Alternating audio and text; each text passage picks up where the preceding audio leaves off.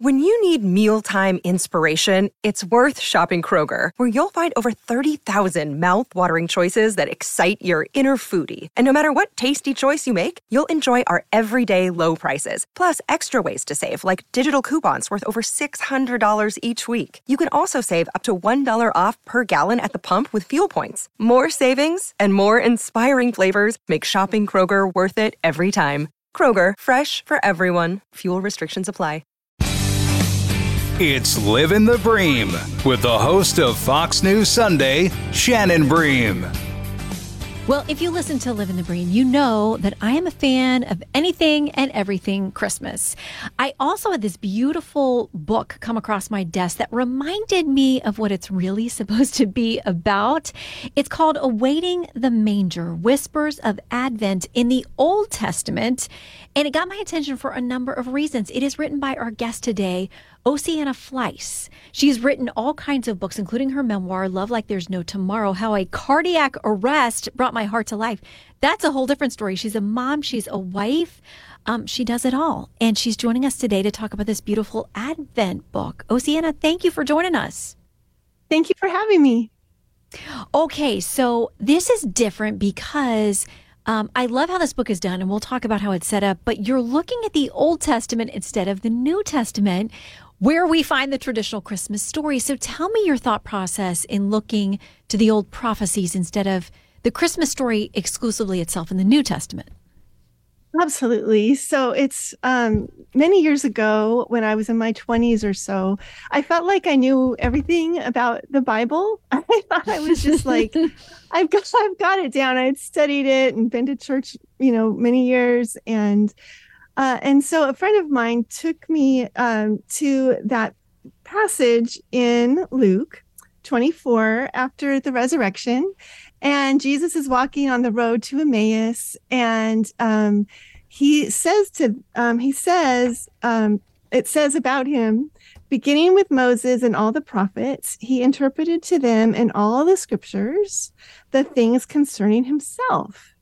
And my friend was like, I don't think you know everything about the Bible. I don't think you know this. And she was absolutely right. I didn't realize that the whole Old Testament, when he says Moses and the prophets, he's talking about the whole Old Testament, is about Jesus. And that really lit the fire in me to just really want to learn how he is in all of the Old Testament. How is that possible? And man, it's been a wonderful, exciting journey um, learning that. And um, also, I teach junior hires Bible. I've taught them for the last 15 or so years. And as, as I studied for that and as I just did my own studies, I would see, hey, this one specifically seems to point not just to Jesus, but to Advent, to his birth, his coming.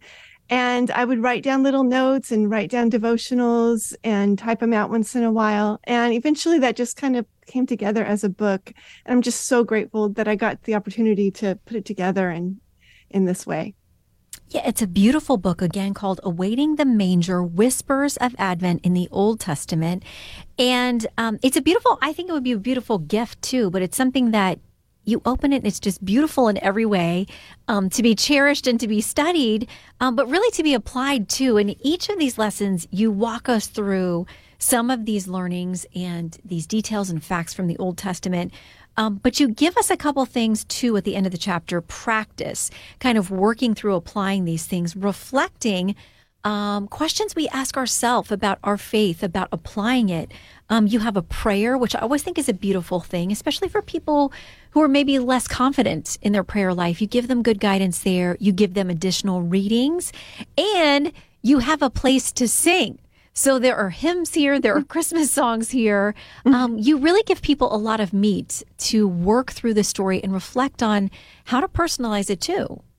Yeah, absolutely. I, I think that a lot of that part of it came from when my kids were little, and I really enjoyed the sitting down at, at Advent time with them, maybe lighting a little candle and just reading maybe some passages um, related to Advent. But we had this little paper bound um, stapled book that somebody had given us, and it had the hymns to sing every day, and we just loved doing that with our little family. And so I thought when I when this book came about, I thought, oh, how how wonderful to be able to put those hymns in there for us to to sing because music is such a big part of Christmas, mm-hmm. and, and sometimes the songs don't glorify Jesus, you know?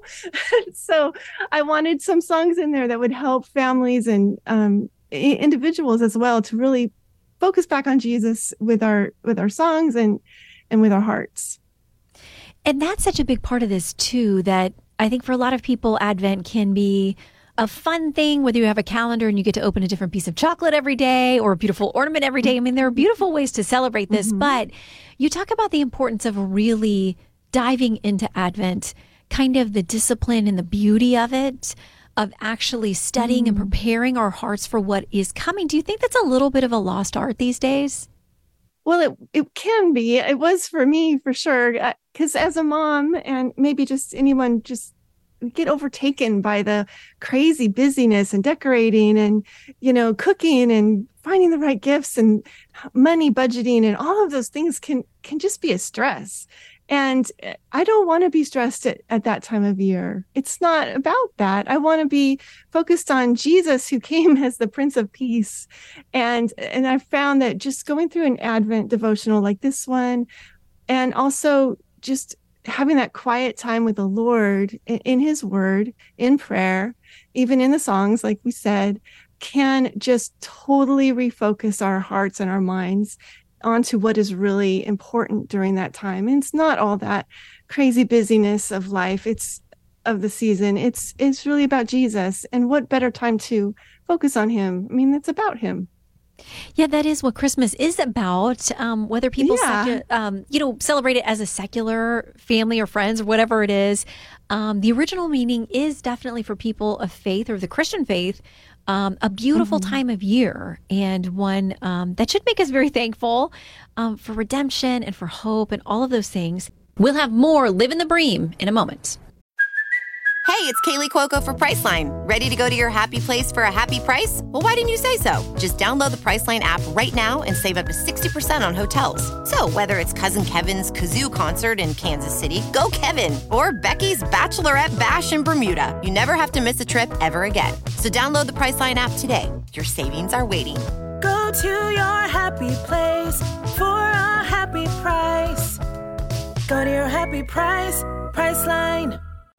So again, the book is Awaiting the Manger, and it looks at Old Testament, pointing us to what happens in the New Testament, to Christ's arrival. So I want to get your take on some of these folks from the Old Testament and how they relate to the New Testament story of the gospel and the arrival of Christ. Um, let's talk about Abraham. I mean, certainly there were glorious promises made to him and plenty of drama in his life and in his story. what do you want us to see about Abraham as we look to the Christmas and Advent season? I love Abraham so much um cuz he is like most of these characters, maybe I could say all of the characters. There's there's a brokenness to him. He's not he doesn't always do the right thing, you know, he he has all these flaws. But toward the end of his life, he's been through a lot. You know, he's traveled, he's sinned by you know lying about his wife Sarah and mm-hmm. all these different things. And it comes toward the end and it's it's when God asks him to give up his son. And it's called, you know, the binding of Isaac is what that's called. And he goes and he takes, he doesn't question God that time. He just says, he just goes and, and it's his beloved son.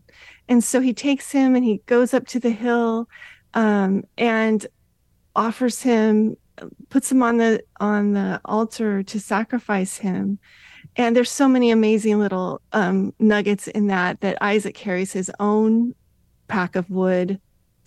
And isaac willingly lays down. I mean all of that just is a picture of christ. But i really think about it, it being called the binding of isaac. And he was bound there and he willingly was bound.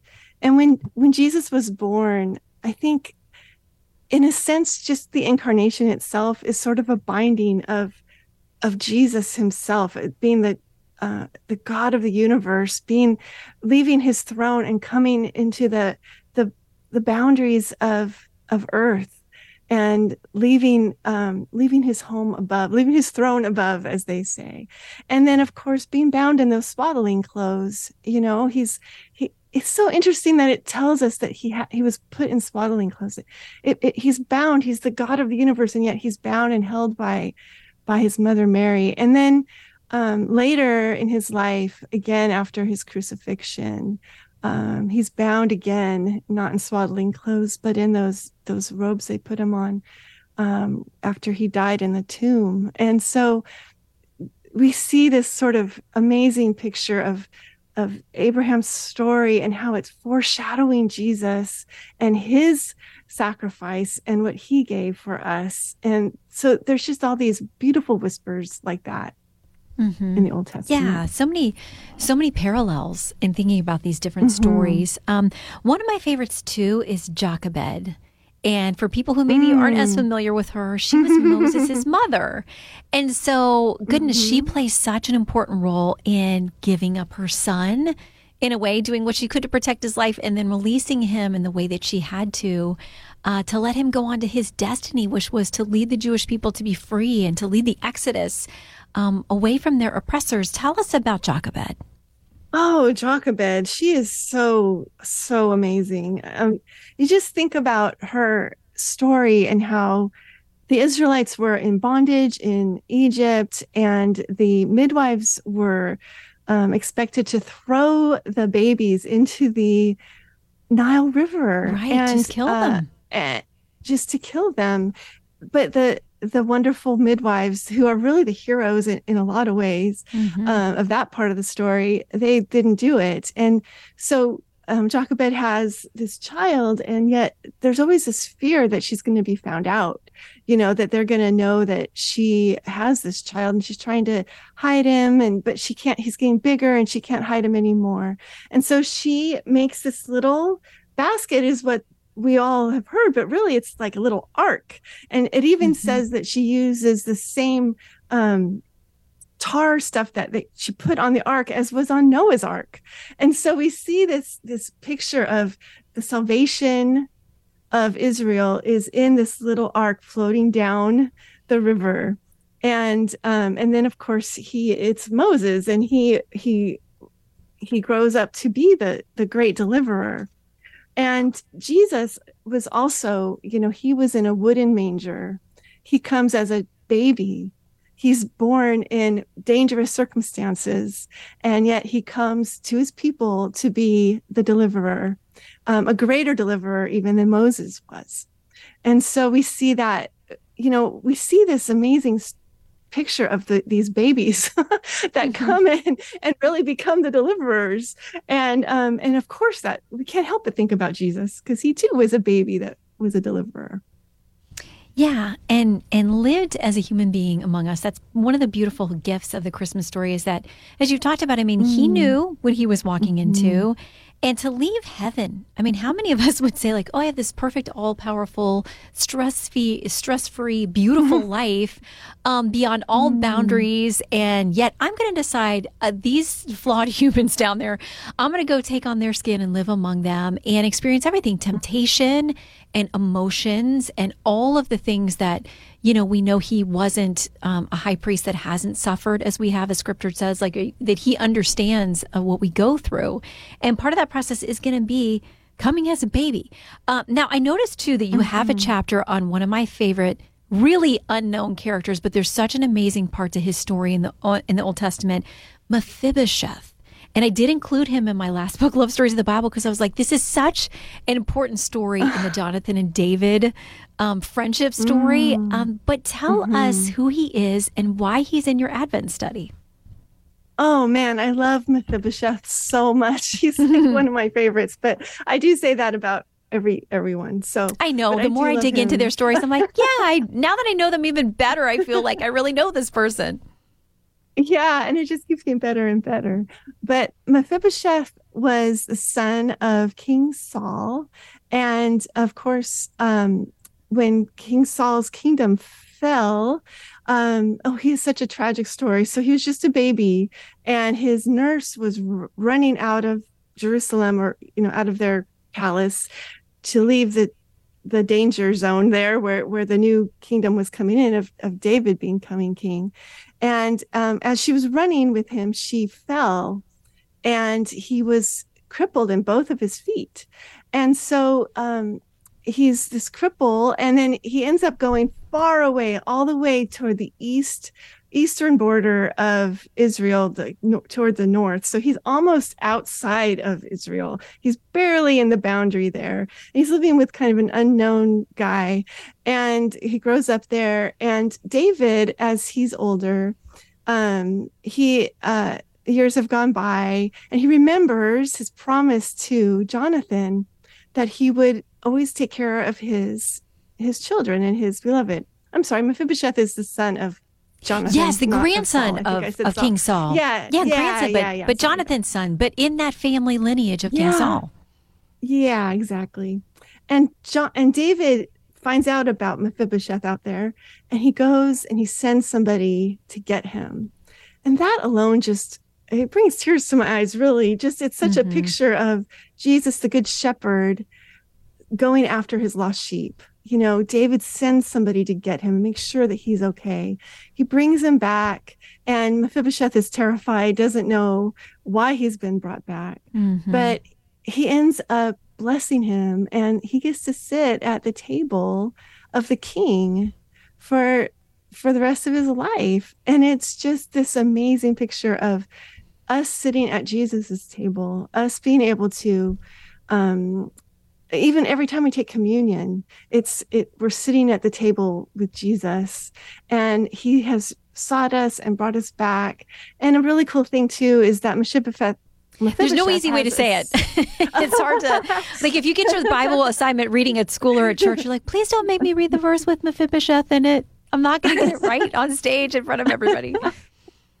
totally. It's a fun word though. Yes, But um but uh he has a son and too and so this lineage goes goes even this grace this love goes on to his beautiful son whose name is Micah. And so we see that love of God just brought through there so strongly. hmm So, what do you say to people who, again, we're talking to Ocieanna Fleiss, who is the author of this beautiful new book, Awaiting the Manger Whispers of Advent in the Old Testament, to folks who say, um, I don't get the Old Testament as part of this story. Um, why not just focus on the New Testament part of the story? I get that part. I'm familiar with that part of Christmas. Why is it important, do you think, to go back and have um, a full appreciation of the Old Testament as God inspired and breathed scripture? Well, it's really fun for one thing. the Old Testament is amazing. It's exciting and there's There's so much drama. I mean, if you haven't read it, it's like whatever hit show or family, you know, dynamic that you're watching, Mhm. it is 10 times crazier in the Bible. And the good news that you kind of alluded to earlier is that even with all the flaws and messes that I every day am a sinner saved by grace, thank God he uses us despite all of these crazy situations. Um, and man, the Old Testament is not short on those. Right, exactly. It's there's so much drama and there's so much excitement, but also it's really encouraging to see that, you know, I talk about in the book before the beginning. He had a plan even before the foundation of the world that this plan would would happen, and then and then in Genesis we have the first gospel where we find out that the Savior is going to come and crush the serpent's head, and and you see the beginning of the story and it just keeps arcing and growing until we finally they're waiting so long. We're awaiting the manger. We're waiting so long through all of the old testament but it just builds up and builds up and builds up until boom here comes jesus. And it's so exciting that he he finally came and so it's great to have it's kind of like you need the the beginning of the story. You don't want to miss out on all of that and just sh- show up when he comes. You want to see the whole arc and the whole plan that he had. And there's just so much richness in that. And it makes the actual coming of jesus even more exciting and more rich Well, if you are looking for a good Advent study to do with your family, with friends, um, a church group, your neighborhood, whatever it is, you will really enjoy all of the meat that's in this, the beauty that's in this book. Um, and like I said, talking about it earlier, just each of the prompts that works you through figuring out ways to apply this, to ask yourself questions, to enjoy the hymns that celebrate uh, the Christmas story. It's a beautiful book, Ocieanna Fleiss. Thank you so much for joining us on Living the Bream. Merry Christmas. Merry Christmas to you, and thank you so much for having me. Listen ad free with a Fox News Podcast Plus subscription on Apple Podcasts. And Amazon Prime members can listen to this show ad free on the Amazon Music app.